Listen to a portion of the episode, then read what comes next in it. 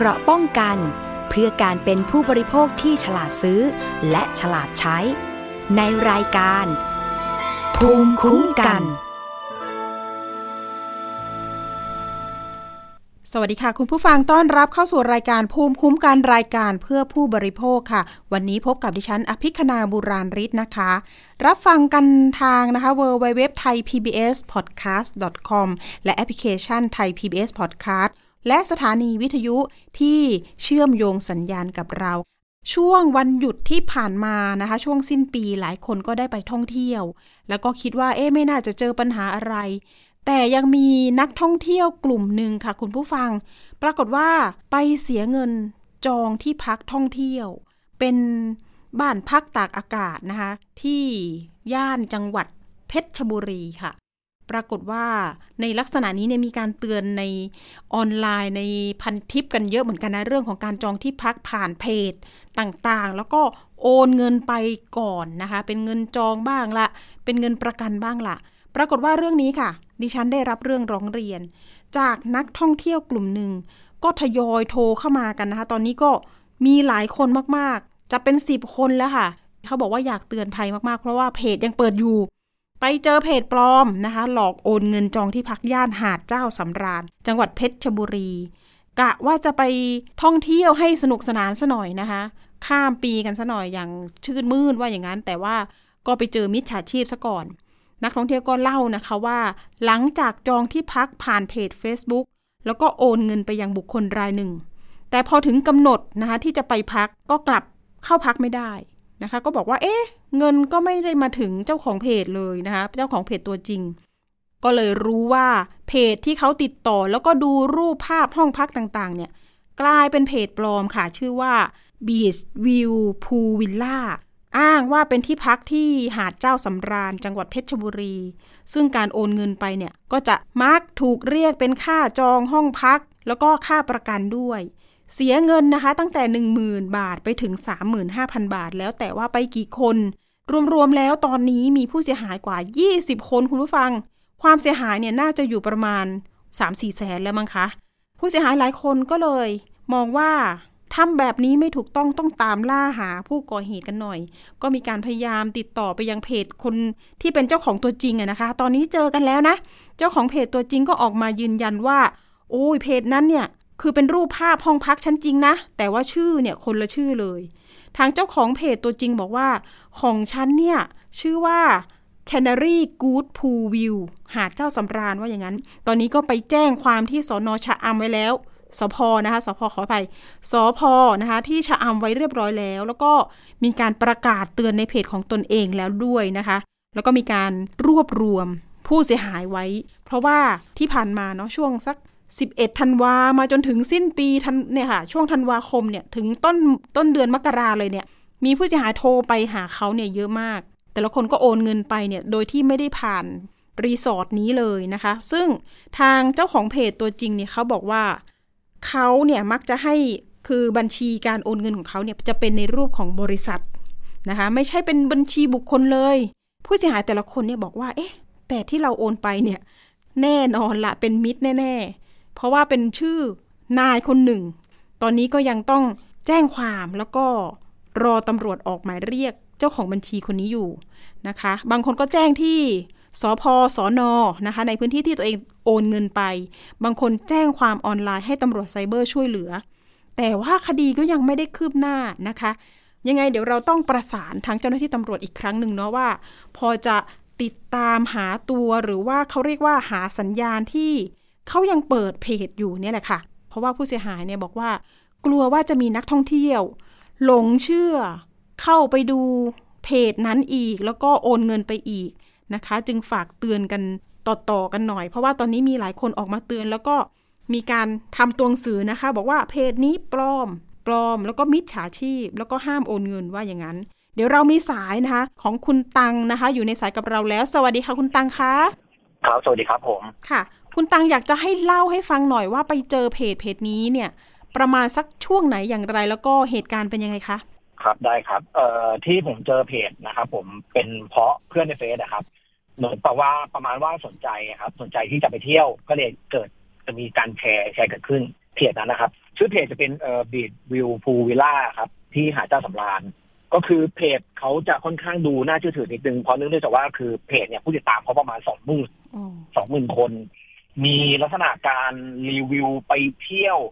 มีการทำเป็นแบบเพจเป็นแบบจิตจาลักษณะที่ค่อนข้างที่แบบน่าเชื่อถือนะครับ ผมก็เห็นเห็นเนี่ยโพสต์เนี่ยตั้งแต่เอ่อผมที่ผมผมเข้าไปถามเนี่ย ที่ผมโดนเนี่ยประมาณวันที่ 28 ธันวาที่ผ่านมาเมื่อปลายปีที่แล้วอะครับผมค่ะแล้วคือทีเนี้ยผมก็ผมก็เลยทักไป เพื่อที่จะพอดีผมเนี่ยมีมีความประสงค์ที่จะพักประมาณวันที่หกที่เจ็ดมกราคม ผมก็เลยทักไปครับ ผมอืมว่าค่ะยังไงอะไรยังไง ตอนแรกผมไปดูที่เพจก่อน ผมก็ดูว่าเออว่ะเพจเนี่ยผู้ติดตามถึงสองหมื่นสองหมื่นคนนะครับพูดง่ายๆเห็นแบบเหมือนแบบเหมือนมีเฟซอะครับ ผมค่ะเป็น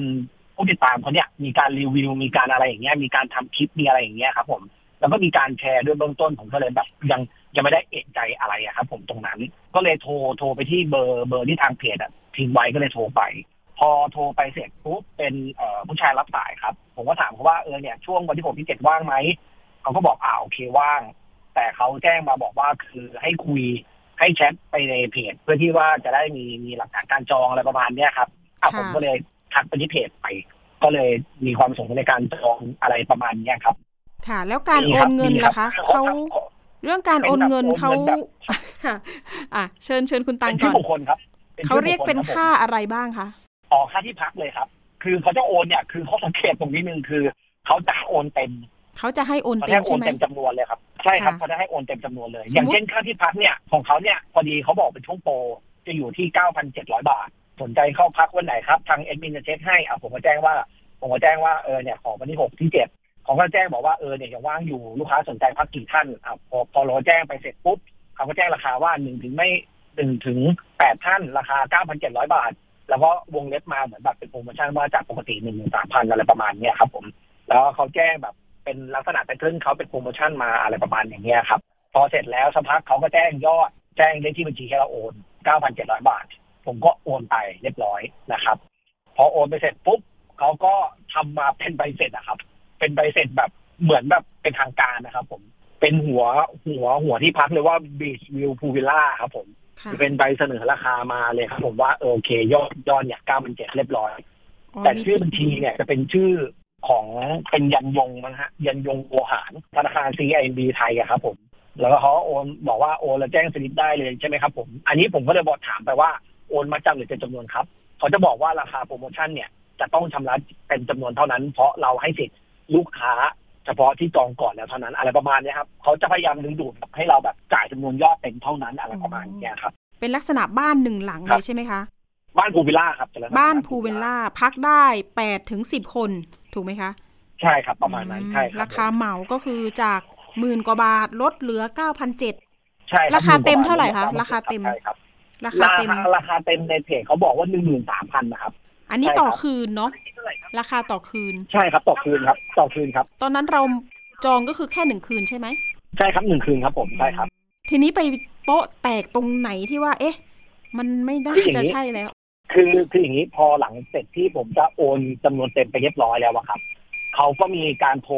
แล้วก็ทักกลับมาบอกว่าบ้านเนี่ย โดยปกติแล้วเนี่ยเขาเรียกว่าจะมีค่าค่าประกัน คือพูวิลล่าเนี่ยปกติเขาจะมีค่าประกันนะครับ ค่าประกันบ้าน ค่าประกันแบบกลัวแบบข้าวของเสียหายอะไรประมาณเนี้ยครับค่ะผมเขาก็ทักมาบอกว่าเออเนี่ยจะต้องมีค่าประกันบ้านอีกห้าพันบาทนะโอ้โหผมก็คือวันนั้นนะพอดีผมทำธุระอยู่ด้วยยุ่งๆอยู่ด้วยอะครับอ่าแล้วเขาทักมาเออเรานึ่งด้วยเราเราเห็นว่าบ้านมันสวย เราก็อยากได้ แล้วที่เราจองอะเดี๋ยวมันจะเป็นวันวันวันที่เป็นวันวันเสาร์อาทิตย์อะไรประมาณเนี้ยเราก็แบบเหมือนเหมือนว่าแบบไม่ไม่อยากให้หยุดด้วยครับผมอืมแต่ประการหนึ่งอะครับ ผมก็เลยโทรไปถามว่า แล้ว มาจองเนี่ย มันไปกินในในค่าบ้านไม่ได้เหรออืมเขาก็บอกไม่ได้เพราะว่าอันนี้มันเป็นค่าประกันบ้านอะผมก็ไม่อะไรผมถามเท่าไหร่ครับเขาบอกอีกห้าพันบาทค่ะแต่คือใจผมก็เริ่มตังหงิดแล้วนะแต่คือผมก็เอาผมก็เลยลองเอาชื่อนามสกุลกับที่บัญชีเขาอะครับอ๋อลองไปเสิร์ชใน Google ดูคือปกติอะถ้าสมมติว่ามันมันจะมีแบบบัญชีที่แบบเคยโกงเคยอะไรอะไรประมาณเนี้ยครับแบ็กลีสมันเผื่อมันขึ้นไงในในความคิดของผมนะ แต่ตอนผมเช็คตอนนั้นอะมันไม่ขึ้น ประเด็นคือมันยังไม่ขึ้น อ่า ผมก็เลย อะโอเค คงคงไม่โกงหรอกมั้งไม่เป็นไรหรอกเออผู้ติดตามเพจก็เยอะอะไรเงี้ยเพจอยู่น่าเชื่อถือ ผมก็ได้โออีกห้าพันยอมเสี่ยงว่างั้นเถอ่าอะพอโอนเพื่อจองอะครับค่ะเพื่อจองก็ผมก็คิดว่าคงคงไม่มีอะไรหรอกเพราะบ้านแบบ บ้านเขาดูแบบดูดีเพจดูดีอะไรประมาณเนี้ยครับ ผมผมก็แบบไม่ไม่ไม่ได้คิดอะไรมาก ผมก็เลยโอนอีกห้าพันอืมจากพอนั้นโอนพอโอนค่ะเสร็จพอโอนไปเสร็จปุ๊บคือปกติแล้วเนี่ย มันมันจะเป็นวันมันจะเป็นวันที่หกที่เจ็ดใช่ไหมครับ แล้วผมอะเพิ่งจะโอนไปวันที่ยี่สิบแปดผมมาเริ่มเป็นอีกจังที่ว่าคือ คือไอ้ตรงเนี้ยมันอยู่หาดเจ้าสำราญ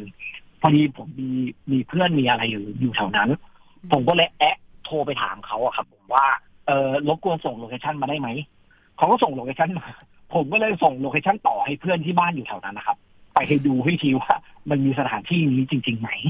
นั่นแหละครับ พอดีเพื่อนผมก็ไปเลยภายในวันนั้นเสร็จปุ๊บเพื่อนผมบอกว่ามันไม่มีนะมันไม่มีค่ะมันไม่มีไอชื่อรีสอร์ทนี้อยู่อยู่ในป่านี้ ก็เลยโปะ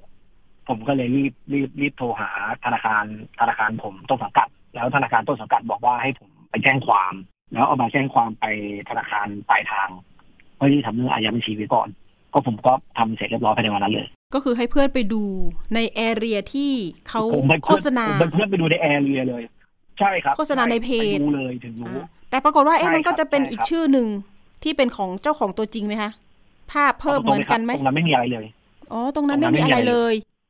ไอ้ที่ไอ้ที่ตรงนั้นไม่ส่งมาให้ผมคือมันไม่มีอะไรเลยโอ้มันไม่ใช่ มันไม่ใช่ชื่อชื่อของชื่อของคาเฟ่ของคุณฝ้ายอะครับค่ะอันนั้นไม่ใช่ที่ว่าคุณฝ้ายอืมที่ว่าคุณฝ้ายโดนพอดีพอดีเจ้าของตัวจริงอะครับ ที่ตามหน้าเพจที่เขาโดนก๊อปปี้ไปอะครับเขาตอนช่วงเย็นน่ะเขาโทรมาหาเพราะว่าผมสะกิดในในเพจนั้นนะไปดูอย่างละเอียดอะครับเอ่อมีคนน่ะแชร์ก็จริงแต่คนบางคนอะแชร์ไม่ได้ว่าแชร์จะไปเที่ยวนะครับ แชร์ว่าไอ้เพจเนี้ยมันเป็นเพจปลอม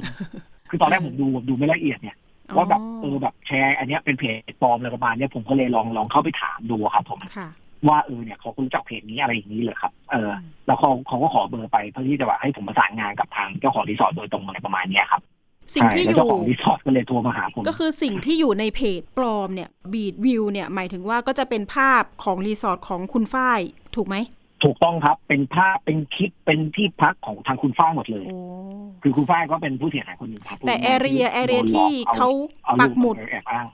แต่แอเรียที่อยู่ที่เขาปักหมุดเนี่ยก็คือว่าเป็นที่โล่งใช่ใช่มันมันไม่ใช่ มันไม่ใช่ มันไม่ใช่โอ้โหที่โล่งๆเลยคๆรับอ๋ออยู่ที่คนละลงไปที่ดูกับคุณฝ้ายเลยใช่ไหมคะ ใช่ครับใช่ครับอ๋อคือเขาแบบเหมือนแบบพยายามแบบ หลีกเลี่ยงอะครับ ผมที่ที่มันแบบไม่ไม่ไม่ให้ไปเจอไม่ไม่ไม่ให้เราไปได้เลยประมาณเนี้ยใช่ครับประอืมาณมนั้นไม่ให้ไปเจอคุณฝ้ายว่าอย่างนั้น แต่พวกเราผู้เสียหายตอนนี้ก็คือไปเจอคุณฝ้ายเรียบร้อยแล้ว คุยกันแล้วใช่ไหมคะคือผู้เสียหายบางท่านใช่ครับเห็นเห็นครูฝ้ายแจ้งว่าก่อนก่อนหน้าทางผมเนี่ย ก็มีผู้เสียหายเนี่ย ไปตามที่ตั้งนั้นแล้วก็คือไปแล้วก็ไม่ได้พักเพราะเนื่องจากด้วยว่ามีการจองที่มันไม่ได้จองกับทางทางรีสอร์ทโดยตรงหรอกครับอืมเป็นทางเพจบอมเสียหายเยอะครับใช่ ตอนนี้รวมๆแล้วผู้เสียหายกี่คนคะพอทราบไหมคะ คือจำนวนเนี่ยมันเยอะนะครับ คือแล้วแล้วผมจะอ้างอีกนิดนึงว่าอย่างอย่างอย่างเพื่อนในเฟซผมเนี่ยคือตอนเนี้ยมันไม่ใช่ว่าแค่สถานที่หรือเพจนี้เพจเดียวนะครับ ตอนเนี้ยมันมีเพจทั้ง เอ่อของเขาเอ่อไม่ว่าจะเป็นเขาใหญ่ ไม่ว่าจะเป็นทางหัวหิน อะไรก็แล้วแต่ที่พิมพ์แบบเพจผ่านเฟซบุ๊กที่ที่มีตั้งข้อสังเกตเกี่ยวกับเรื่องของบัญชีการโอนเงินที่เป็นธนาคารของเอ่อ CIB ไทย หรือว่าชื่อบุคคลนะครับ การันตีได้เลยครับ ผม99.99%คือเพจเป็ปนลอมแน่นอน เป็นมิตรนะคะ เป็นมิตรชาไม่ฉาชีพชีพแน่นอนเพื่อนในเฟซผมยังมาสามสี่คนที่โดนโดนเหมือนกันหมดแต่คือน่าจะโดนเช็คนที่ยังไงอะรับดีคะมีเนี่ยเขาใหญ่แล้วเราจะคือผมมป้องกันยังไงว่าดีตอนตอนเนี้ย ถ้าสมมติว่าจะให้ผมไอ้นี่เอ่อแนะนำนะครับ อย่างแรกคือต้องจองผ่านพวกอ g กูด้าอะไรพวกนั้นนะครับอ๋อเป็นพวกอย่างนั้นนะน่าน่าจะปลอดภัยกว่าอย่างแรกนะครับ อย่างที่สองก็คงจะต้องเป็นแบบพวกจดทะเบียนและลักษณะของบริษัท ก็ไม่ใช่อยู่ดีอะเนาะมันก็และอีกอย่างหนึ่ง คือที่ตั้งข้อสังเกตคือมิจฉาชีพจะชอบให้โอนเต็มจำนวนครับ นั่นนะไม่ใช่สิให้มาจำธรรมดา บางคนแบบ ถ้าสมมติว่าที่พักโดยปกติแล้ว คือจะมาจำแค่พันหนึ่งอะไรประมาณนี้ แต่ก่อนส่วนมากครับที่ที่เราพักพักตามไม่ว่าจะเป็นอ g ก d ด้าหรือว่าอะไรก็แล้วแต่จริงไหมครับอืมถ้าจองผ่านพวกนั้นผมว่าน่าจะปลอดภัยกว่า แสดงว่าคุณแต่ตังคือเนี่ยถ้าสมมติว่าจองหมายถึงว่าตอนครับตอนแรกคุณตังเนี่ยได้โทรไปแล้วได้คุยกับผู้ชายคนหนึ่งสุดท้ายผู้ชายคนนั้นอ้างว่าใช่ครับให้ติดต่อผ่านแชทละกัน จากนั้นก็คือผ่านแชทอย่างเดียวให้ใช่ไหมติต่อผ่านแชทเพจ ใช่ครับใช่ครับ แล้วหลังจากนั้นก็ติดต่อทางแชทเพจอย่างเดียวตอนนี้เพจใช่ปิดไปหรือยัง เพจเขาบล็อกผมมาแล้วแต่อ๋อดูเหมือนว่ายังไม่ปิดด้วยมั้งตอนนี้แจ้งความแต่แล้วคือเขาบล็อกเนาะผมมาแล้วครับเพจบล็อกแจ้เรางควาแล้มวตั้งแต่วันนั้นคืออายัดบัญชีเขาตั้งแต่วันนั้นแต่คือแบบเงินเงินมันหายเกลี้ยงไปเรียบร้อยแล้วครับ กว่ากว่าผมจะไปไปแจ้งกับธนาคารปลายทางครับ เอ๊ะเรามองว่าเรื่องนี้เนี่ยบัญชีมาครับน่าจะน่าจะไม่ใช่อาชญากรรมข้ามชาติไหมอาจจะเป็นกลุ่มคนร้ายที่อยู่ในประเทศไทยไหมคือคือผมมองว่าอันนี้เขาทำกันเป็นทีม มันต้องมีทีมคนที่ทำสลิปอะครับทั้งคนรับสายคนทำสลิปอะไรประมาณเนี้ยสลิปคือคนใบที่ทำเสร็จเนี่ยค่ะมันต้องไม่ใช่คนเดียว มันต้องประมาณสองสามคน และอีกอย่างหนึ่งคือแบบผู้เสียหายเนี่ยแต่แต่ละเคสเนี่ยโดนทีเขาโดนกันเป็นหลักหมื่นบางคนหมื่นกว่าบางคนสองหมื่นนะครับแล้วเพจอะมันมันมันมันแบบเขามีการเขาเรียกว่ายิงเพจค่ะที่ทำให้แบบให้เรานั่นน่ะเห็สินนะครับ ยิงโฆษณาเขาทำกันเป็นทีมใช่ครับเขามีการแอดโฆษณาคือเขาทำกันเป็นทีมเขามีการลงทุนนะพูดง่ายนั่นน่ะสิไม่ธรรมดา คนธรรมดาจะทำไม่ได้ๆไม่ธรรมดาครับเขา เขาทำกันเป็นทีมครับ โจรไซเบอร์ว่าอย่างนั้นนะ คุณตังแล้วตำรวจที่จะใช่ครับรับแจ้งความเราอะค่ะ จะสืบต่อยังไงไหม เจ้าของเอาคดีเราะอันนี้เอาความความรู้สึกผมจากจากที่ได้คุยใช่ไหมครับ คืออย่างนี้เอาตรงๆนะครับ เอาตรงๆคือผมผมยอมรับว่าผมอาจจะไม่ได้หวังอะไรในการที่มันกระเตื้องขึ้นนะครับ ผมกล้าพูดได้อย่างเต็มปากเต็มคำว่าผมไม่ได้หวังด้วยซ้ำว่าผมจะได้ตังค์กลับคืน คือผมหวังเพียงแค่ว่าเอออย่างน้อยเนี่ยมันมันหยุดการการการกระทำความผิดของเขาเนี่ยขั้นหนึ่งคืออายัดบัญชีอาโจรนั้นไว้ คืออย่างน้อยๆเนี่ย ถ้าสมมติเขาตามไอ้บัญชีมาแล้วเขาตามไปอื่นได้ ความจริงแค่นั้นมันก็เจอตัวจริงไหมครับผมบอกว่าแค่นั้นเขาก็สามารถเจอตัวคนร้ายได้แล้วจริงไหมครับ แต่ขึ้นอยู่กับว่าเจ้าหน้าที่เขาจะทำหรือไม่ทำแค่นั้นเอง ผมก็หวังอยากจะให้เขาทำเหมือนกันเพราะตรงที่ว่าเดี๋ยวมันก็จะมีมันมันมีผู้เสียหายคนที่หนึ่งสองสามแล้วครับนั่นเดี๋ยวมันน่ะก็ต้องมีสี่ห้าหกเกิดขึ้น ตอนนี้ก็ยี่จสิริบงไหมคครับนใช่ตอนเนี้ยมันมันยี่สิบสามสิบคน ผมว่าไม่ใช่ ผมว่าตอนนี้มันอาจจะเป็นร้อยคนไปแล้วซ้ำคือบางบางท่านอะเขาจะคิดแบบค่ะคือไปแจ้งความแล้ว คือทำได้แค่อายัดบัญชีมันแล้วคือ เราต้องรอให้แบบเป็นเดือนเหรอครับ เป็นสามสิบวันเหรอครับ ผมเราค่อยตำรวจเราค่อยไปหาเวลาตรงนั้นไม่นำสืบคืองานเขาอาจจะเยอะเราก็คงต้องเข้าใจเขาด้วยอะครับ คดีมันอาจจะเป็นคดีเล็กๆเขาอาจจะมองเป็นแค่คดีเล็กๆตรงนั้นหรือเปล่าผมก็ไม่แน่ใจ ผมทำได้อย่างเดียวคือ แค่ทำใจกับทำทำตามทำตามหน้าที่ผมได้สิ้นสุดสิ้นสุดนะตรงนั้นณเวลานั้นไปแล้วก็คือ ได้แค่นั้นจริงอย่างน้อยคุณตังๆก็ได้คือมาแค่เตือนมาภัแจ้งยความแล้วก็ไปแจ้งธนาคารอ่าปลายทางอย่างน้อยคุณตังได้มาเตือนภัยนะคะ คุณผู้ฟังแล้วก็เดี๋ยววันพฤหัสนี้จะนัดมาออกรายการด้วยนะคะ แล้วก็คุณฝ้ายจะมาด้วยนะคะ ตัวเป็นๆแล้วก็เดี๋ยวจะได้เตือนภัยแล้วก็ครับต้องประสานไปที่เจ้าหน้าที่ตำรวจนะคะ ให้ช่วยเหลือในเรื่องนี้ครับคุณตังอยากให้ทิ้งครับท้ายหน่อยเรื่องของการจองที่พักเตือนภัยคุณผู้ฟังหน่อยค่ะ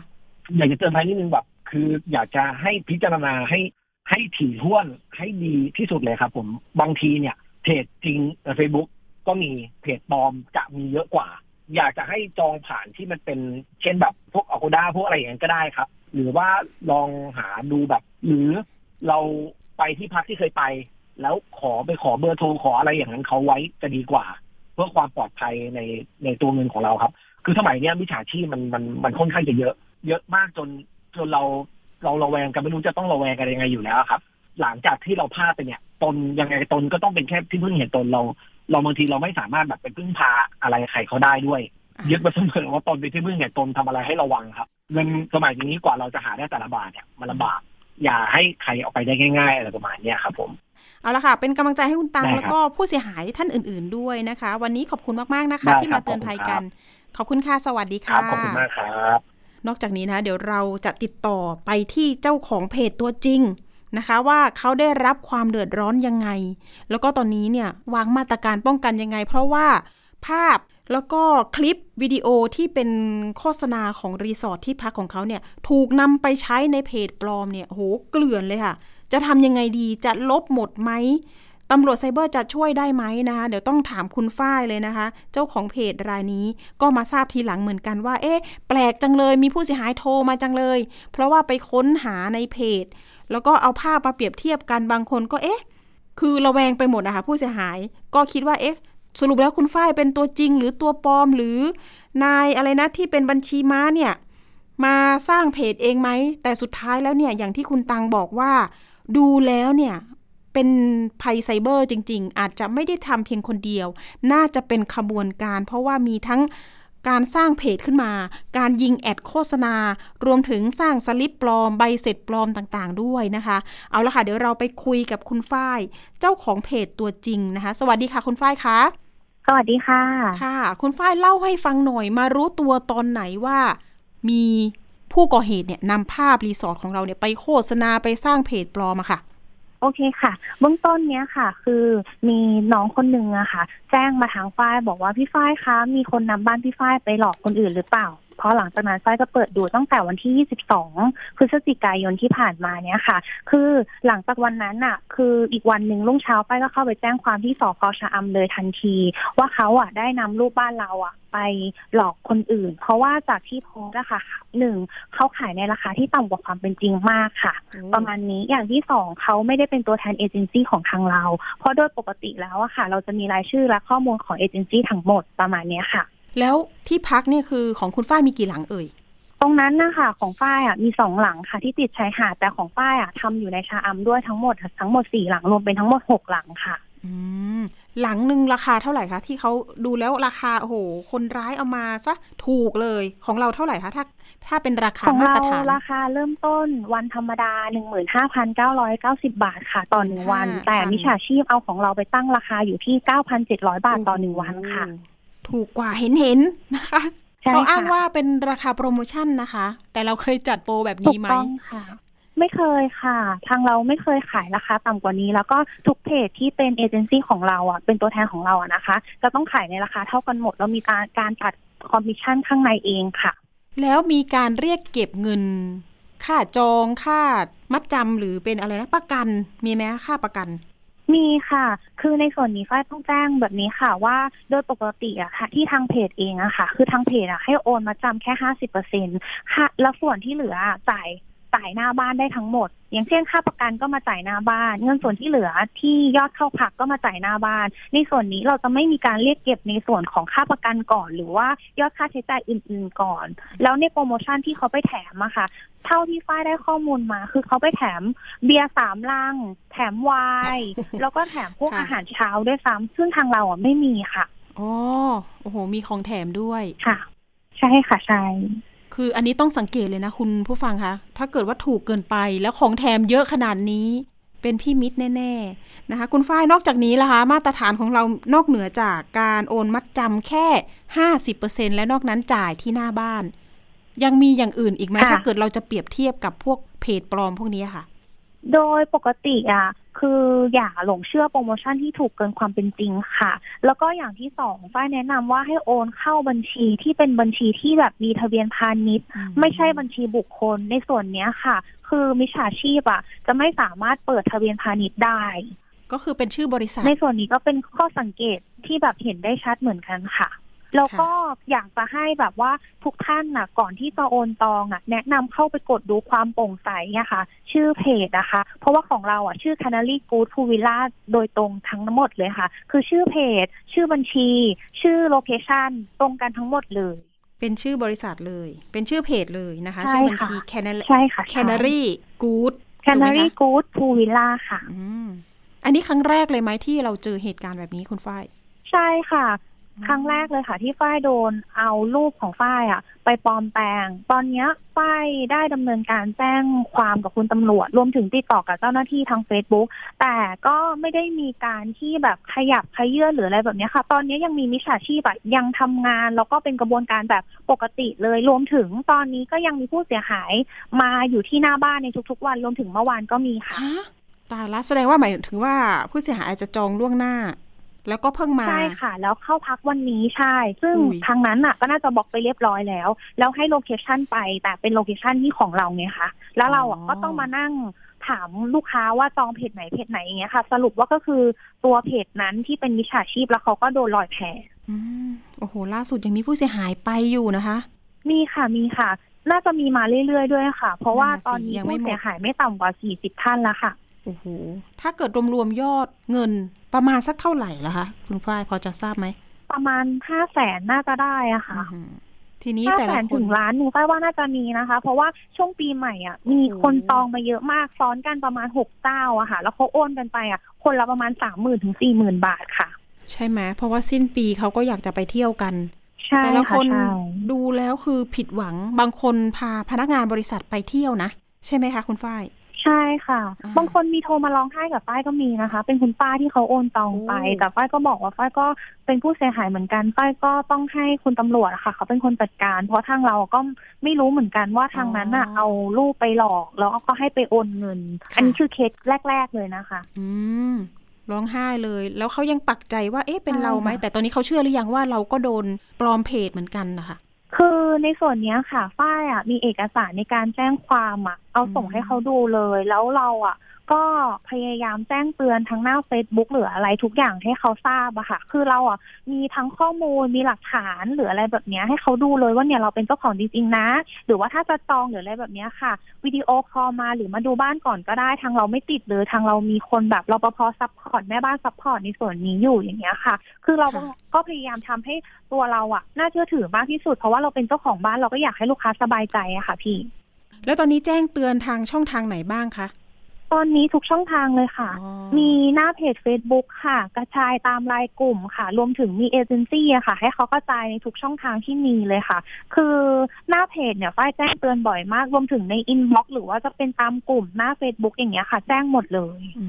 มแต่ตอนนี้ตำรวจพอจะมีความคืบหน้าให้คุณฝ้ายบ้างไหม ไม่มีเลยค่ะ ไม่มีเลยเพราะว่าค่ะคุณตำรวจเขาอ่า บอกว่าเคสของฝ้ายอะยากมาก เพราะเขาอ่าบอกเหรอว่าบัญชีม้าเปลี่ยนไปเรื่อยๆ แล้วซึ่งก็เปลี่ยนไปเรื่อยๆ ตามที่คุณตำรวจเขาบอกจริงค่ะ แต่เราอะพยายามติดต่อเจ้าหน้าที่ Facebook ไปประมาณสามรอบแล้วค่ะ ทางเจ้าหน้าที่แจ้งว่าให้เราอะกด report กดในตัวของรายงานโพสต์แต่มันก็ยังไม่เป็นผลค่ะ เพราะว่าเขาบอกว่าระบบ AI จะนำส่งเรื่องให้ แต่ก็ยังเงียบอยู่ค่ะ เพราะว่าฝ้ายอะรอเขามาเป็นเดือนแล้วค่ะ ค่ะ ตอนนี้บัญชีม้านี่ประมีประมาณสักกี่บัญชีแล้วคะ เมื่อกี้คุณตังบอกไปหนึ่งค่ะรายชื่อ นะคะขอขอขานชื่อว่านายยันยงแล้วกันนะคะอันนี้หนึ่งในบัญชีม้าแล้วนะคะ ถ้าเกิดว่าคุณบริสุทธิ์ใจเนี่ยอยากจะให้มาชี้แจงหน่อยเนาะเรื่องบัญชีม้าอะไรต่างค่ะๆแต่ที่คุณฝ้ายลิสต์ไว้เนี่ย เป็นสิบหรือยังคะเป็นสิบแล้วค่ะ เป็นที่สิบแล้วกค้าคือตายเป็นแล้วเป็นสิบแล้วค่ะ คือค่ะที่ลูกค้าเขาเหมือนกับเป็นผู้เสียหายอะค่ะแล้วส่งข้อมูลมาให้ทางเราดูอะ เพราะว่าทางเขาอะบอกว่าเขาโอนไปแล้วนะ แล้วเขาก็บอกว่าเขาแคปมาให้เราดูอย่างเงี้ยค่ะ แต่ละบัญชีอะจะไม่ตรงกันเลยสักรอบเดียวโอ้โห แต่ละคนคือหมื่นห้าสามหมื่นห้าใช่ค่ะ ยอดยอดค่ะเงินคือหลักพันหลักหมื่นประมาณเนี้ยค่ะ แต่ตอนนี้ถ้าเกิดว่าเราจะจองกับเพจจริงเนี่ยต้องดูจากอะไรคะคุณฝ้าย ดูจากอะไรหนึ่งอย่างแรกเลยค่ะ ถ้าสมมติว่าเพจจริง ๆ เลยของฝ้ายชื่อ Canary Good สามารถให้ดูใบทะเบียนพาณิชย์ได้ที่ออกโดยทางกรมการปกครองของจังหวัดนะนะคะฝ้ายบริสุทธิ์ใจอย่างที่สอง walk in มาดูบ้านได้ หรือว่า video call บ้านได้ แล้วก็อย่างที่สามอะค่ะ โอนเป็นชื่อ Canary Good เท่านั้น ชื่อมันจะตรงกับ location หรืออะไรแบบนี้ค่ะฝ้ายฝ้ายแบบอยากให้แบบเอะใจนิดนึงอะค่ะ ว่าแบบ บ้านมันราคาไม่ไม่ได้ถูกขนาดนั้นแล้วของแถมอะไม่ได้แบบให้เยอะขนาดนั้นจริงอืมไม่เคยจัดโปรดแล้วก็แถม แถมสุรายาเมาด้วยใช่ค่ะนี่ไม่มีแน่นอนคุณฝ้ายบอกเอาล่ะคุณใช่ฝ้ายค่ะเดี๋ยวเราใช่มีอีกสายท่านหนึ่งนะคะคือคุณพัทรกรที่ปุญญรัตน์หัวหน้างานศูนย์บริการ ผู้บริโภคแบบเบ็ดเสร็จสภาองค์กรของผู้บริโภค เดี๋ยวมาแนะนำนะคะ ข้อกฎหมายกันนิดหน่อยนะคะ ก่อนจะลากันไปอ่าสวัสดีพี่มิงพัทรกรค่ะ สวัสดีครับ สวัสดีน้องฟิล์มครับสวัสดีค่ะผู้ร่วมรายการด้วยครับ ค่ะ พี่มิงค่ะตอนนี้มีผู้เสียหายเนี่ย เกือบ 40 คนแล้วความเสียหายอาจจะเกือบเกือบแปดเก้าแสนแล้วนะคะ ก็คือไปเจอเพจครับปลอม ตอนนี้เพจยังเปิดอยู่ คุณฝ้ายบอกว่าได้รีพอร์ตไปที่ Facebook แล้ว แต่เขายังไม่ขยับว่าอย่างนั้น อยากจะให้ทางตำรวจก็ดีหรือว่าทางเจ้าของ Facebook เนี่ยช่วยหน่อย อันนี้เรามองว่า จะช่วยเหลือผู้เสียหายก็ตาม หรือเจ้าของเพจตัวจริงยังไงกันดีคะเอ่อเบื้องต้นผมขอทราบนิดนึงเวลาการ report เนี่ย report ในส่วนของเรื่องอะไรอะครับ มีเพจปลเช่น เอ่อแสดงตนเป็นบุคคลอื่น แล้วก็โดยปกติอย่างสมมุติว่าเขามีการปลอมเพจนะ เวลาทางสภา report ไปเนี่ย จะ report ว่าเขาเปิดเพจแสดงตนเป็นคนอื่น แล้วก็จะแนบ URL ของเพจจริงไปด้วย ผมไม่แน่ใจว่าทางตัวเจ้าของรีสอร์ทเนี่ยดำเนินการตามลักษณะแบบนี้หรือเปล่าอะครับ ใช่ค่ะดำเนินการเรียบร้อยแล้วค่ะ แต่เจ้าหน้าที่ Facebook เขาเหมือนกับส่งอีเมลกลับกลับมาทางฝ้ายอะค่ะ บอกว่าข้อมูลของฝ้ายยืนยันไม่เพียงพอนะคะที่ฝ้ายแนบในส่วนของ เน็ตไอดอลที่เขามาพักของเราจริง ๆ โดยที่เป็นผู้ใช้บริการ อันนั้นคนติดตามเกือบล้านฝ้ายก็แนบ แล้วก็รายละเอียดที่อยู่หรือว่าเขามี URL มาให้ฝ้ายแนบไปทั้งหมด 5 ลิงก์ฝ้ายทำหมดเลยค่ะ รวมถึงการ verify page ฝ้ายก็ทำหมดแล้วค่ะ แล้วก็มีการติดต่อเจ้าหน้าที่ไป 3 รอบ โดยที่ตอนนี้ยังมีในตัวอีเมลที่มีการคุยกันอยู่เลยค่ะ แต่คือมันมันไม่คืบหน้าค่ะครับครับอย่างนี้ไม่เป็นไรครับ เดี๋ยวประสานมาทางผมแล้วกันนะ เดี๋ยวผมจะรายงานตรงไปที่เอ็ดดาเนื่องจาก ทางเอ็ดดาแล้วก็ Facebook เนี่ยมีเปิดช่องทางให้ทางสภาเนี่ยร้องเรียนเข้าไปโดยตรงนะครับแล้วเดี๋ยวหลังไม่ค่ะจัดเสร็จสัมภาษณ์รายการนี้แล้วเดี๋ยวเราเราประสานกัน แล้วก็ส่งข้อมูลมาให้เดี๋ยวผมจะช่วย report ไปทาง ETDA ให้นะครับขอบพระคุณมากค่ะ โดยปกติงั้นก็ประชาสัมพันธ์ไปด้วยไปพร้อมๆกันนะสำหรับผู้ฟังรายการนี้นะครับ ว่าในกรณีที่มันมีการเอ่อที่จะต้องเอ่อ รายงานเอ่อเพจปลอมหรือมิจฉาชีพอะไรต่างๆเนี่ยเอ่อประสานไปทาง ETDA โดยตรงก็ได้นะครับ หมายเลข 11 12 นะครับ หรือประสานมาที่สภาองค์กรของผู้บริโภคก็ได้นะครับ ค่ะ พี่มิงคะสำหรับผู้เสียหายที่เป็นผู้บริโภค ไปจับไปจอง ตอนนี้เห็นบอกว่าแจ้งความบางคนแจ้งท้องที่ บางคนแจ้งออนไลน์ แต่ว่าก็ยังไม่คืบหน้าค่ะ ตรงนี้จะแนะนำยังไงดีคะครับ โดยปกติถ้าตอนเนี้ยผมเข้าใจว่ากองบัญชาการสอบสวนกลางเนี่ยตั้งตั้งทีมในส่วนของเรื่องเอ่อการดำเนินการในส่วนของคดีอาญาในส่วนของเรื่องช่อโกงทางออนไลน์เนี่ยนอกเหนือจากทางสอเอ่ออทนะครับค่ะก็จะประสานให้ทั้งสองหน่วยงานให้ ค่ะพี่มิงอยากจะให้พี่มิงบอกถึงเรื่องการเนี่ยแหละค่ะเตือนภัยหน่อย เรื่องการจองที่พักผ่าน Facebook ก็ดีหรือทางโซเชียลอะค่ะ ตรงนี้เนี่ยอันตรายยังไงบ้างคะ หลักการง่ายๆเลยนะ แล้วผมเชื่อว่าหลายๆหลายผู้ประกอบธุรกิจเนี่ย ก็จะให้โอนเงินชำระเงินเนี่ยเอ่อกับบัญชีบริษัทเป็นสำคัญนะถ้ามีการจองห้องพักแล้ว แล้วก็ส่งบัญชีนะ ที่เป็นชื่อบุคคลมาให้โอนเนี่ย ท่านเอะใจไว้ก่อนเลยฮะ ว่าอาจจะเป็นมิจฉาชีพ แล้วก็อย่างที่บอกว่าเตือนภัยหลาย ๆ อย่างเนี่ยเพราะว่าเดี๋ยวเนี้ยผมเห็นดู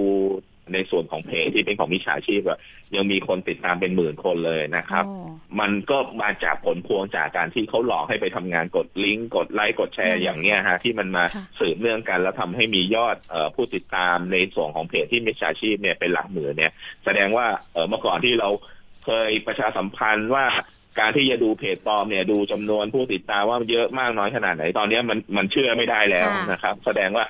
ต่อไปมันจะต้องเอ๊ะให้มากขึ้นกว่าเดิมเนาะแต่ว่าหลักการสำคัญก็คือ การที่จองห้องพักแล้วนะครับ โดยปกติผู้ประกอบการเนี่ยเขาจะให้โอนเป็นบัญชีที่เป็นนิติบุคคลหรือบัญชีบริษัทเป็นสำคัญนะอืมถ้าโอนเป็นชื่อบุคคลเนี่ยท่านเอ่อเอะใจได้เลยนะครับ ว่าอย่าไปโอนแล้วก็ตรวจสอบให้มั่นใจอีกครั้งหนึ่งก่อนจะดำเนินการต่างๆนะครับ ค่ะ เมื่อกี้มีตัวแทนผู้เสียหายบอกว่า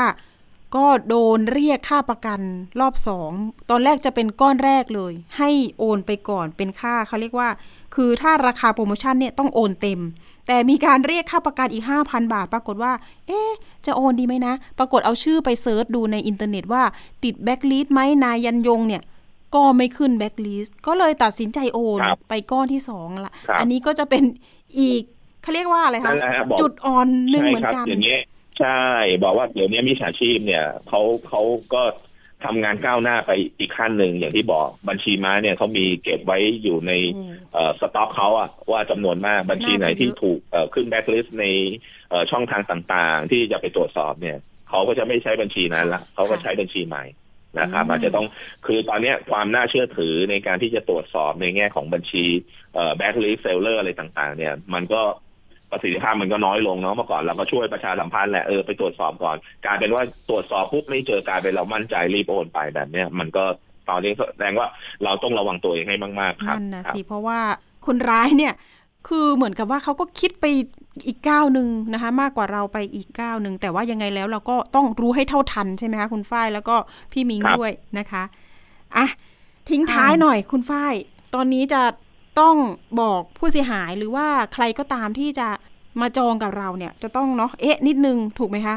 ฝากเตือนได้อะค่ะสั้นๆ นิดนึงค่ะก่อนจองก็อยากให้เช็คในเรื่องของเครดิตเพจรวมถึงว่าโอนเข้าบัญชีบริษัทโดยตรงนะคะ จะได้แบบมีการแบบเขาเรียกว่าอะไรดีคะความน่าเชื่อถือมันมีได้มากกว่าบัญชีบุคคลอย่างที่แจ้งอยู่แล้วอะค่ะ ประมาณเนี้ยค่ะ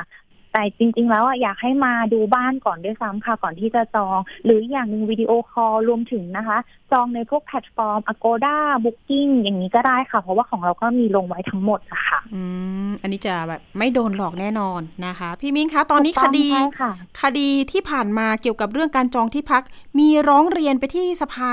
องค์กรของผู้บริโภคเยอะไหมคะ ผมจะเรียนแบบนี้ฮะว่ามีร้องทุกวันนะฮะร้องทุกคดีวันเกี่ยวกับเรื่องออนไลน์ไม่ว่าจะค่ะเป็นที่พักสายการบินมีทุกวันฮะที่ร้องเรียนต้องมาที่สภาเนาะอืมก็หวังใจว่าก็เสียงในการเตือนภัยของทางสภาองค์กรของผู้บริโภคกับรายการเอ่อทางของน้องปิมเนี่ยเอ่อจะถึงค่ะผู้บริโภคว่าให้ระมัดระวังนะครับ อย่าเชื่อใจนะครับ มีต่อมเอ๊ะเยอะๆหน่อยนะครับเอ่อไม่รวดเร็วในการที่จะโอนเงินนะครับ ผมสันนิษฐานว่าส่วนใหญ่เนี่ยก็จะถูกนำเสนอในราคาที่ถูกกว่าปกติ นะทำให้เราอยากจะได้สินค้าและบริการต่างๆนะครับ อาจจะต้องเปรียบเทียบนิดนึงว่าอะไรที่มันลดแจกแถมมากกว่าปกติอะฮะ เออ เราเชื่อได้ก่อนว่าสันนิษฐานเลยว่าอาจจะเป็นมิจฉาชีพนะครับครับ เห็นว่าทางสภาองค์กรของผู้บริโภคจะมีสายด่วนแล้ว อันนี้โปรโมทได้เลยไหมคะพี่มิ้งคะ ได้ครับได้ครับ ตอนนี้ก็เป็นหมายเลขหนึ่งห้าศูนย์สองนะ แล้วก็จะเปิดอย่างเป็นทางการวันที่สิบสองมกรานี้นะครับอ๋อแต่ตอนนี้ในแง่ของตัวระบบเองเนี่ยจะเครือข่ายของเอ่อ โทรศัพท์มันอาจจะยังไม่ได้ทุกเครือข่ายนะครับ แต่ว่าตอนเนี้ยถ้ากดหมายเลขจาก 02 นะ 1502 เนี่ย ก็สามารถโทรติดต่อมาที่สภาองค์กรของผู้บริโภคได้นะครับ หรือจากมือถือนะครับเอ่ออย่างนั้นขออนุญาตบอกแล้วกันว่า ตอนนี้ค่ายมือถือที่เป็นค่ายดีแท็ตอนนี้โทรติดต่อสื่อสารได้นะ อีกสองค่ายเนี่ยยังยังอยู่ระหว่าง ดำเนินการหลังบ้านคิดว่าจะสมสมบูรณ์เรียบร้อยวันที่ 2 มกรานี้ครับ12 มกราคมนี้นะคะ เอาละค่ะ เดี๋ยวคุณฝ้ายครักับบคุณพัทรกร เดี๋ยวน้องปิมจะให้ประสานกันหลังไมค์อีกรอบหนึ่งนะคะ วันนี้ขอบคุณทั้งสองครับสายมาก ๆ เลยนะคะขอบคุณสวัมาสกดีค่ะค่ะได้ครับได้สวัสดีคค่ะรับน้องปิ่นให้เบอร์ทางทางน้องฝ้ายไปได้เลยนะ ได้เลยค่ะรับเอาละค่ะคขรัอบคุณมากๆค่ะสวัสพี่ดีมิ้งสวัสดีค่ะครับค่ะ นะคะเดี๋ยวประสานกันไปที่แอดด้านะคะ ทางสภาองค์กรของผู้บริโภคก็จะช่วยประสานอีกทางหนึ่งเพื่อที่จะแจ้งทาง Facebook ให้เร่งนะคะระงับเพจปลอมด้วยนะคะ เอาละค่ะ เป็นกำลังใจให้ทั้งคุณฝ้ายแล้วก็ผู้เสียหายด้วยนะคะ ไปช่วงคิดก่อนเชื่อกับดรแก้วกังสดานอัมภัย นักพิษวิทยาและคุณชนาทิพย์ไพรพงศ์วันนี้มีข้อมูลเรื่องมะเร็งปอดในคนหนุ่มสาวที่ไม่สูบบุหรี่เกิดขึ้นได้อย่างไรไปติดตามกันค่ะ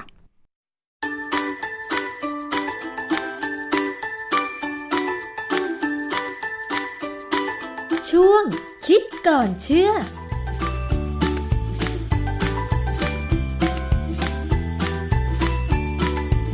พบกันในช่วงคิดก่อนเชื่อกับดรแก้วกังสดานนภัย นักพิษวิทยากับดิฉันชนาทิพไพรพงศ์ค่ะ วันนี้เราจะมาคุยเกี่ยวกับเรื่องของโรคมะเร็งปอดนะคะ คุณผู้ฟังจำคุณหมอท่านหนึ่งที่อายุแค่ 28 ปี ก็ถือว่ายังหนุ่มยังแน่น อยู่ในจังหวัดเชียงใหม่ คุณหมอคนนี้ชอบเล่นกีฬาด้วย ออกกำลังกายเป็นประจำ แต่ว่ามีอาการไอจึงไปตรวจร่างกาย กลับพบว่าตัวเองป่วยเป็นมะเร็งปอดระยะที่ 4 ซึ่งก็ไม่สามารถรักษาให้หายขาดได้ แล้วต่อมาคุณหมอท่านนั้นก็เสียชีวิต แต่ว่าก่อนคุณหมอเสียชีวิตได้เขียนเรื่องราว อาการเจ็บป่วย พร้อมทั้งสิ่งที่คาดว่าอาจจะเป็นสาเหตุว่าทำให้ป่วยเป็นมะเร็งปอด ซึ่งคุณหมอท่านนี้บอกว่าปัจจัยเดียวที่เป็นไปได้ก็คือ ภาวะฝุ่น ขนาดเล็ก PM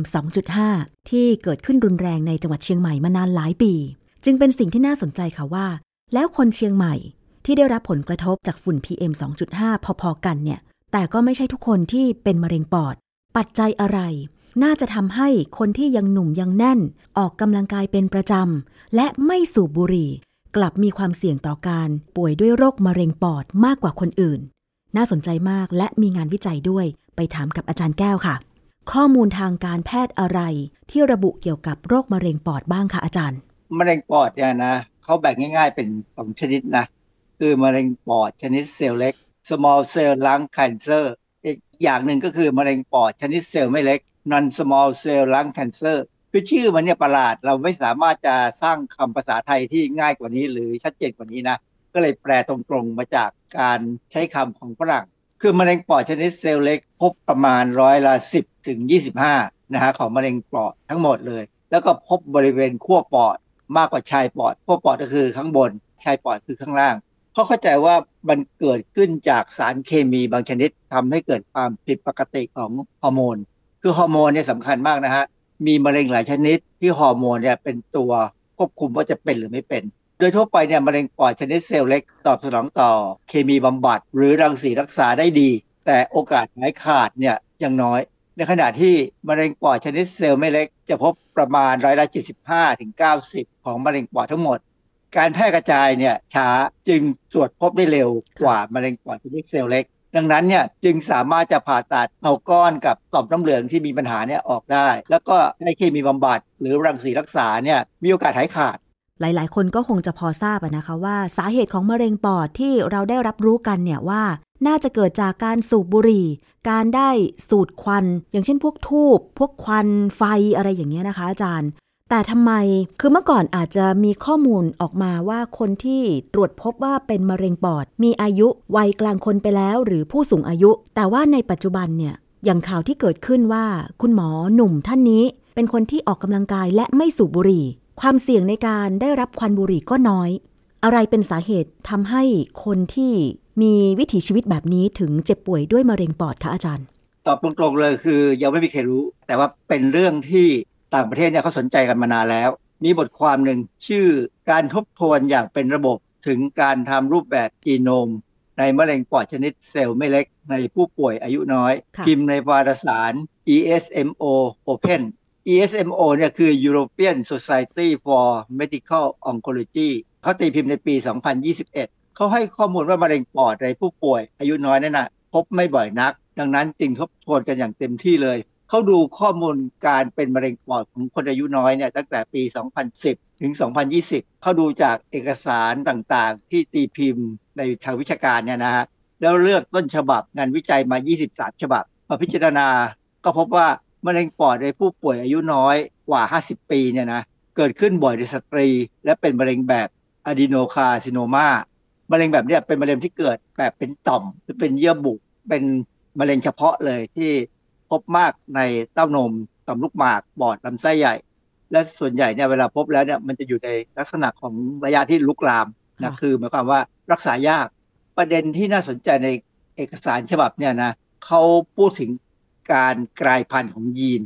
ที่พบได้ในมะเร็งปอด ผมอยากจะสันนิษฐานก่อนว่า การที่คนอายุน้อยแล้วเป็นมะเร็งปอด มันจะต้องมีการกลายพันธุ์แน่ๆถ้าไม่กลายพันธุ์เนี่ยเซลล์มะเร็งก็จะไม่เกิดนะฮะ อาจารย์แต่ว่าช่วยอธิบายคำว่าจีโนม ยีน และการกลายพันธุ์ด้วยค่ะว่า ตั้งแต่วัยเด็กถึงวัยคนหนุ่มคนสาวสักไม่เกิน 30 ปีเนี่ยคือยีนของเขายังหนุ่มยังสาวใช่ไหมคะ โอกาสที่จะกลายพันธุ์ มันเทียบกับคนที่อายุมากกว่า 30 40 50 ยังไงคะอาจารย์คือเอางี้ก่อนถ้าคนปกตินะไม่มียีนผิดปกติเลยเนี่ย เป็นยีนธรรมดาธรรมดาเนี่ย เด็กๆหรือคนหนุ่มสาวเนี่ย จะมีระบบ ที่จะป้องกันตัว ไม่ให้มีสารก่อกลายพันธุ์เข้าไปทำอันตรายกับจีโนมหรือยีน คือระบบต่อสู้สารพิษเนี่ยควรจะเข้มแข็งค่ะยกเว้นคนที่กินเหล้าสูบบุหรี่นะ มันก็จะอ่อนแอลง แต่ว่าคนที่อายุมากขึ้นไปเรื่อยๆเนี่ยเช่นห้าเกิน50ขึ้นไปแล้วเนี่ย ระบบต่างๆจะแย่ลง บางครั้งเนี่ยเราพูดถึงระบบภูมิคุ้มกันที่ซ้ำคือระบบภูมิคุ้มกันเนี่ยจะมีเม็ดเลือดขาวบางชนิดที่สามารถต่อสู้กับเซลล์มะเร็งที่เกิดขึ้นได้ คนอายุน้อยเนี่ยเม็ดเลือดขาวจะแข็งแรงตู้ได้ดี ดังนั้นเนี่ยพอมีการเกิดมะเร็งในคนอายุน้อยมันเลยประหลาดใจกันว่าทำไมระบบมันถึงไม่สู้เขาก็เลยสันนิษฐานหาข้อมูลกันว่า มันมียีนหลายตำแหน่งมาก ที่อาจจะกลายพันธุ์อืมในคนอายุน้อยค่ะคำถามคือว่ากลายพันธุ์ตั้งแต่เกิดหรือเปล่าเหรอหรือมาคะกลายพันธุ์ทีหลัง คืออาจารย์พอพูดถึงการกลายพันธุ์ของยีนเนี่ย กว่าจะกลายพันธุ์ปัจจัยอะไรที่มาเกี่ยวข้องบ้าง อย่างเช่นที่อาจารย์บอกว่า คนที่อายุมากเสื่อมสภาพ ระบบกำจัดเซลล์ร้ายไม่ดีใช่ไหมคะ หรือการได้รับสารพิษที่ทำให้ก่อกลายพันธุ์อย่างเช่นคนสูบบุหรี่ จะเห็นได้ว่าเมื่อก่อนเนี่ยเวลารณรงค์เพื่อให้คนเลิกสูบบุหรี่มักจะนำภาพของคนที่เจ็บป่วยด้วยมะเร็งปอด มะเร็งหลอดลมมาแปะไว้ตรงซองบุหรี่ เพื่อให้คนได้ตระหนักว่าไม่ควรจะสูบบุหรี่ แบบนี้เป็นต้นนะคะอาจารย์ คือมะเร็งปอดเนี่ยถูกสันนิษฐานว่าทำให้คนภาคเหนือโดยเฉพาะผู้หญิงเนี่ยเป็นมาก เพราะบุหรี่ บุหรี่นั่นก็คือบุหรี่ขี้โยที่มีการใช้เขาบอกว่าผู้หญิงเหนือเนี่ยชอบสูบกันมาก แต่ปัจจุบันนี้ก็อาจจะสูบน้อยลง แต่อัตราการเป็นมะเร็งปอดก็ไม่ได้น้อยลงเลยนะ เพราะฉะนั้นตอนหลังเนี่ยก็มามุ่งที่ว่าสิ่งแวดล้อมเป็นพิษมามุ่งที่ PM 2.5 ซึ่งฝุ่น PM 2.5 เนี่ยมีสารก่อมะเร็งเกาะอยู่ได้ค่ะนะฮะยิ่งฝุ่นพวกนี้มาจากการเผา เผาป่าอะไรเนี่ย มันก็จะเป็นปัจจัยหนึ่งเลยที่เขาสนใจกันมาก แม้กระทั่งหมอที่เสียชีวิตเนี่ยหมอก็บอกว่าน่าจะเป็น APM 2.5นี่แหละ แต่มันเขามีปัญหาการกลายพันธุ์ของยีนเนี่ยซึ่งมีหลายยีนเนี่ยมียีนอยู่ตัวหนึ่งคือการกลายพันธุ์ของยีน TP53 TP53 นี่คือชื่อยีน ยีนนี้จะสร้างโปรตีนเรียกว่า P53 P53 เนี่ยจะควบคุมการแบ่งเซลล์ให้เป็นปกติ การกระตุ้นการตายของเซลล์ในลักษณะ apoptosis แล้วก็ความเสถียรของยีน ระหว่างการซ่อมแซม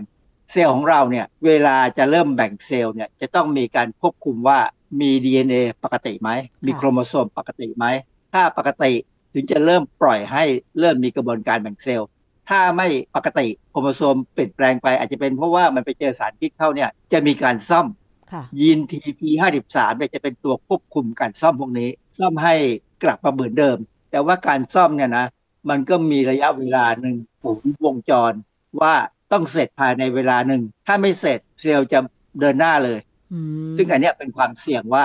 ถ้าการกลายพันธุ์รุนแรงเนี่ยเซลล์นั้นอาจจะเสี่ยงที่จะเป็นเซลล์มะเร็งได้ ที่สำคัญคือว่าบางครั้งเนี่ยยีนนี้แหละเขาจะรู้ว่า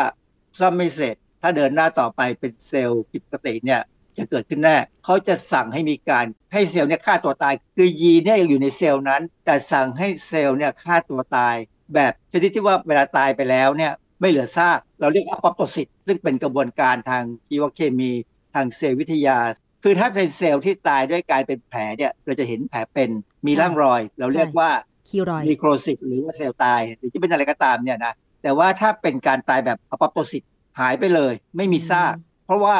กระบวนการเนี่ยเขาจะเอาเศษเซลล์ที่ฆ่าตัวตายเนี่ยไปใช้ในเซลล์อื่นค่ะแล้วก็อีกอันหนึ่งที่สำคัญคือยีน TP53 เนี่ยช่วยในระบบการซ่อม คือเวลาซ่อมยีนต่างๆเนี่ย TP53 เนี่ยจะเป็นตัวสร้างระบบเข้าไปช่วยซ่อมทำให้ซ่อมเนี่ยซ่อมได้เหมือนเดิมค่ะเพราะฉะนั้นถ้ายีนนี้กลายพันธุ์โอกาสที่จะเป็นมะเร็ง ถ้ากลายพันธุ์ที่อวัยวะไหนก็เป็นมะเร็งอวัยวะนั้นอืมนะฮะค่ะ ที่มันไปเกี่ยอัวนนี้ข้องเป็นกับเรื่องของยีนว่าถ้ายีนกลายพันธุ์ตรงตำแหน่ง TP53 มีโอกาสที่จะเสี่ยงเป็นมะเร็งใช่ไหมคะอาจารย์ คือมันยังมียีนอื่นอีกตั้งหลายยีนนะนะเขาก็สันนิษฐานว่ามันน่าจะมาเกี่ยว กับการเป็นมะเร็งปอดของคนหนุ่มสาว จะมาพูดถึงอีกบทความหนึ่งซึ่งอันนี้เป็นบทความของอาจารย์จากมหาวิทยาลัยเชียงใหม่ เออบทความนี้ชื่อการกลายพันธุ์ของยีน TP53 ของผู้ป่วยมะเร็งปอดในภาคเหนือของประเทศไทย และปัจจัยเสี่ยงตีพิมพ์ในวารสาร Cancer Genetics and Cytogenetics ของปี 2008 จะเห็นว่าก่อนที่จะมีเรื่องราวของหมอคนนี้ที่เสียชีวิต แสดงว่า กลุ่มอาจารย์ที่เชียงใหม่เนี่ยเขาสงสัยเรื่องนี้มานานแล้วผลของเขาออกมาเนี่ยน่าสนใจมาก เพราะค่ะเขาคือเขาทำวิจัยร่วมกับอาจารย์ที่ต่างประเทศ เพราะว่าเราต้องใช้ข้อมูลทางจีนแบงค์คือบ้านเรายังไม่มีข้อมูลตรงนี้ บทความเนี่ยให้ให้ข้อมูลว่า การกลายพันธุ์ของยีน TP53 พบได้มากประมาณ 40-70%ในเนื้อเยื่อมะเร็งปอด แสดงว่าเวลาเขามีใครเป็นมะเร็งปอดก็ตามเนี่ยเขาพอเขาไปตรวจเซลล์ ว่ามียีนผิดปกติไหม เจอ TP53 เนี่ย 40-70%เป็นที่รับรู้กันแล้วนะ ปัจจุบันเราเรารู้แล้วว่าเซลล์มะเร็งเนี่ยส่วนใหญ่จะมีการกลายพันธุ์ที่ยีนตัวนี้แหละค่ะเขาศึกษาเปรียบเทียบการถ่ายทอดยีนที่กลายพันธุ์ในผู้ป่วยมะเร็งปอดและครอบครัว เขาดูญาติสายตรง และพี่น้องของผู้ป่วย แล้วก็มีกลุ่มควบคุมว่าเกิดการกลายพันธุ์ส่งผลต่อความเสี่ยงของมะเร็งปอดของประชากรกลุ่มที่ศึกษานี้ไหมเขาสรุปว่า มันไม่ใช่การกลายพันธุ์แต่กำเนิด เขาเข้าใจว่ามันมากลายพันธุ์เมื่อเริ่มโตขึ้นมาแล้วค่ะเป็นเรื่องที่เป็นความเสี่ยงที่เราควรจะต้องรับรู้ว่า ถ้ามีการกลายพันธุ์แบบเนี้ยกับใครก็ตาม โอกาสที่จะเป็นมะเร็งปอด เมื่อหนุ่มสาวเนี่ยจะมีการแก้ไขตอนนี้ หรือการป้องกันที่จริงๆเนี่ยยังไม่มี อนาคตเนี่ยสิ่งที่เขาหวังคือว่า ถ้าเรามีการตรวจยีนตัวนี้ เรารู้ก่อนล่วงหน้า คนที่มียีน TP53 ที่ผิดปกติเนี่ยอาจจะต้องมีความระมัดระวังทุกอย่างเป็นค่ะพิเศษ สรุปแล้วงานวิจัยของอาจารย์หมอที่มหาวิทยาลัยเชียงใหม่เรื่องของการกลายพันธุ์ของยีน TP53 ก็แสดงให้เห็นแล้วนะคะอาจารย์ว่ามันมีการกลายพันธุ์ตรงตำแหน่งยีน TP53 จริง ๆ เป็นสาเหตุที่ทำให้เกิดมะเร็ง จะสามารถรู้ได้ยังไงว่าแต่ละคนหรือคนไหนที่จะมีการกลายพันธุ์ตรงตำแหน่งยีน TP53 อะค่ะอาจารย์มันมีอะไรบ่งบอกไหมหรือว่า เอ๊ะเราจะต้องมีชีวิตอยู่อยู่บนความเสี่ยงอะค่ะอาจารย์คืออย่างนี้นะ คือถ้ายีน TP53 กลายพันธุ์ถ้าคนนั้นได้รับสารก่อมะเร็ง เขาจะมีสิทธิ์จะเป็นมะเร็งสูงมาก แต่ว่าถ้ามียีน TP53 กลายพันธุ์ และเขาสามารถจะป้องกันตัวเองไม่ให้รับสารก่อมะเร็ง เช่น ใส่หน้ากากดีๆเลยเนี่ยก็จะลดความเสี่ยง การจะตรวจว่า TP53 กลายพันธุ์ไหมเนี่ยปัจจุบันนี้เราสามารถตรวจโดยการดูจีโนม หรือดู DNA ทั้งหมดของร่างกายเราได้ เราก็รู้ว่าทั้งร่างกายเราเนี่ยมียีนนี้กลายพันธุ์ไหมแต่การตรวจเนี่ยในบ้านเราเนี่ยผมเข้าใจว่ายังไม่พร้อมเท่าที่ควรแต่ทำได้ไหมควรจะทำได้ เพราะว่าเรามีระบบที่จะตรวจหา ลำดับของยีนทั้งหมดในเซลล์เนี่ยได้แล้ว เดิมเนี่ยในอดีตเราสามารถตรวจยีนบางยีนได้ ที่เกี่ยวข้องกับมะเร็งคือเช่น ยีน GST GST เนี่ยเป็นยีนเกี่ยวกับการเอาสารเคมีในร่างกายเนี่ยไปจับประสานก่อมะเร็งและขับออกค่ะซึ่งการตรวจเนี่ยระบุได้เลยว่ามีใครบ้าง หรือคนไทยเนี่ยกลุ่มไหนบ้างที่เสี่ยงต่อการเป็นมะเร็งแบบนี้ค่ะเท่าที่ผมทราบในสถาบันมะเร็งแห่งชาติเนี่ยมีความสามารถในการตรวจนี้และรับตรวจด้วย ส่วน TP 53เนี่ยผมคิดว่าโรงพยาบาลหลายโรงพยาบาลในบ้านเราเนี่ยนะเขาสามารถจะส่งตัวอย่างเซลล์ไปให้ต่างประเทศตรวจ ซึ่งจากงานวิจัยแล้วก็ข้อมูลทางด้านเซลล์หรือยีนเนี่ยนะคะ ก็ได้ระบุมาแล้วเป็นที่แน่ชัดว่าการกลายพันธุ์ของตำแหน่งยีน TP53 มีความเสี่ยงทำให้คนคนนั้นเกิดมะเร็งปอดได้ อาจารย์คะ เรารู้แบบนี้แต่เราไม่รู้ว่า เมื่อไหร่มันจะกลายพันธุ์ซึ่งการดำรงชีวิตปกติ อย่างเช่นคนในภาคเหนือ หน้าแล้งเดือนเมษายนทีไร มันก็ยังเกิดไฟป่า เกิดฝุ่นควันอยู่ แต่เราก็ไม่รู้ว่าใครบ้างที่มียีนตำแหน่ง TP53 ผิดปกติ เราจะป้องกันตัวเองยังไงอาจารย์ ก็ลดความเสี่ยงด้วยการที่จะรับสารก่อมะเร็ง เช่น ถ้าเรารู้ว่ามีฝุ่น PM 2.5เนี่ยเราก็ต้องใส่หน้ากาก แต่หน้ากากที่จะกันได้เนี่ยมันก็ค่อนข้างที่จะละเอียดมากนะ มันใส่แล้วมันอึดอัดอะ คนที่น่ากังวลที่สุดคือคนที่เข้าไปดับไฟป่านี่แหละค่ะคนพวกนี้ที่จะสัมผัสมากเลย แล้วก็คนที่อยู่ในเมืองที่แออัด ผมเคยทำหน้าที่ในการตรวจสอบ proposal ของการทำวิจัยเกี่ยวกับควันที่เกิดที่เชียงใหม่ ของอาจารย์ของมหาวิทยาลัยเชียงใหม่นี่แหละ อาจารย์ท่านท่านเนี้ยทำเรื่องเกี่ยวกับควันปัญหาที่เกิดขึ้นเกี่ยวกับสารพิษเช่น PAH ที่มากับควันเนี่ยได้ทุนวิจัยหลายครั้งซ้ำเนี่ยทำเพื่อขยายผลออกไปเนี่ย แต่ผลที่ได้เนี่ยผมไม่ค่อยเข้าใจไม่ไม่แน่ใจว่ามีการเอาไปใช้เท่าที่ควรไหม เพราะความจริงอะเรารู้แล้วว่าควันนี่มีอันตรายแน่ๆแต่ที่จะแก้ให้ได้ก็คือต้องไม่ให้มีควัน แต่เราจะให้ไม่มีควันได้ยังไง ก็มีคนเขียนบทความไว้ในอินเทอร์เน็ตค่อนข้างเยอะนะว่าควันนี่มาจากการเผาไร่พวกข้าวโพดหรือพืชผลที่ส่งมาขายบ้านเรานี่แหละค่ะเป็นพืชผลที่ใช้ทำอาหารสัตว์ เพราะฉะนั้นถ้าเราไม่ซื้อผ ลิตภัณฑ์ทางเกษตร หรือว่าพวกวัตถุดิบพวกนี้จากต่างประเทศใกล้ๆเราเนี่ยนะถ้าเราไม่ซื้อเนี่ยเขาก็จะไม่สามารถที่จะทำไร่พวกนี้ได้ เพราะว่าไม่จะไปขายใคร ขายไม่ได้ทำไม่ได้เขาก็จะไม่เผา เพราะฉะนั้นมันเป็นเรื่องที่ว่าเราต้องหาทางแก้ปัญหาที่ต้นต่ออย่าให้เขาเผาที่อย่าเขาปลูกค่ะ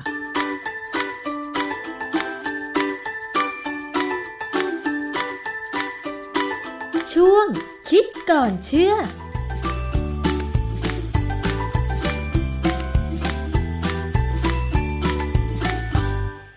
ขอบคุณข้อมูลจากคิดก่อนเชื่อมากๆนะคะ วันนี้หมดเวลาสำหรับอภิคณาบุราริศแล้วนะคะ เจอกันตอนหน้าเวลาเดิม วันนี้สวัสดีค่ะ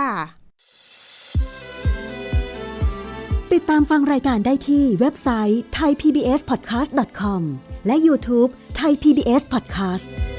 ฟังทางแอปพลิเคชัน Thai PBS Podcast Spotify Google Podcast Podbean SoundCloud และ Apple Podcast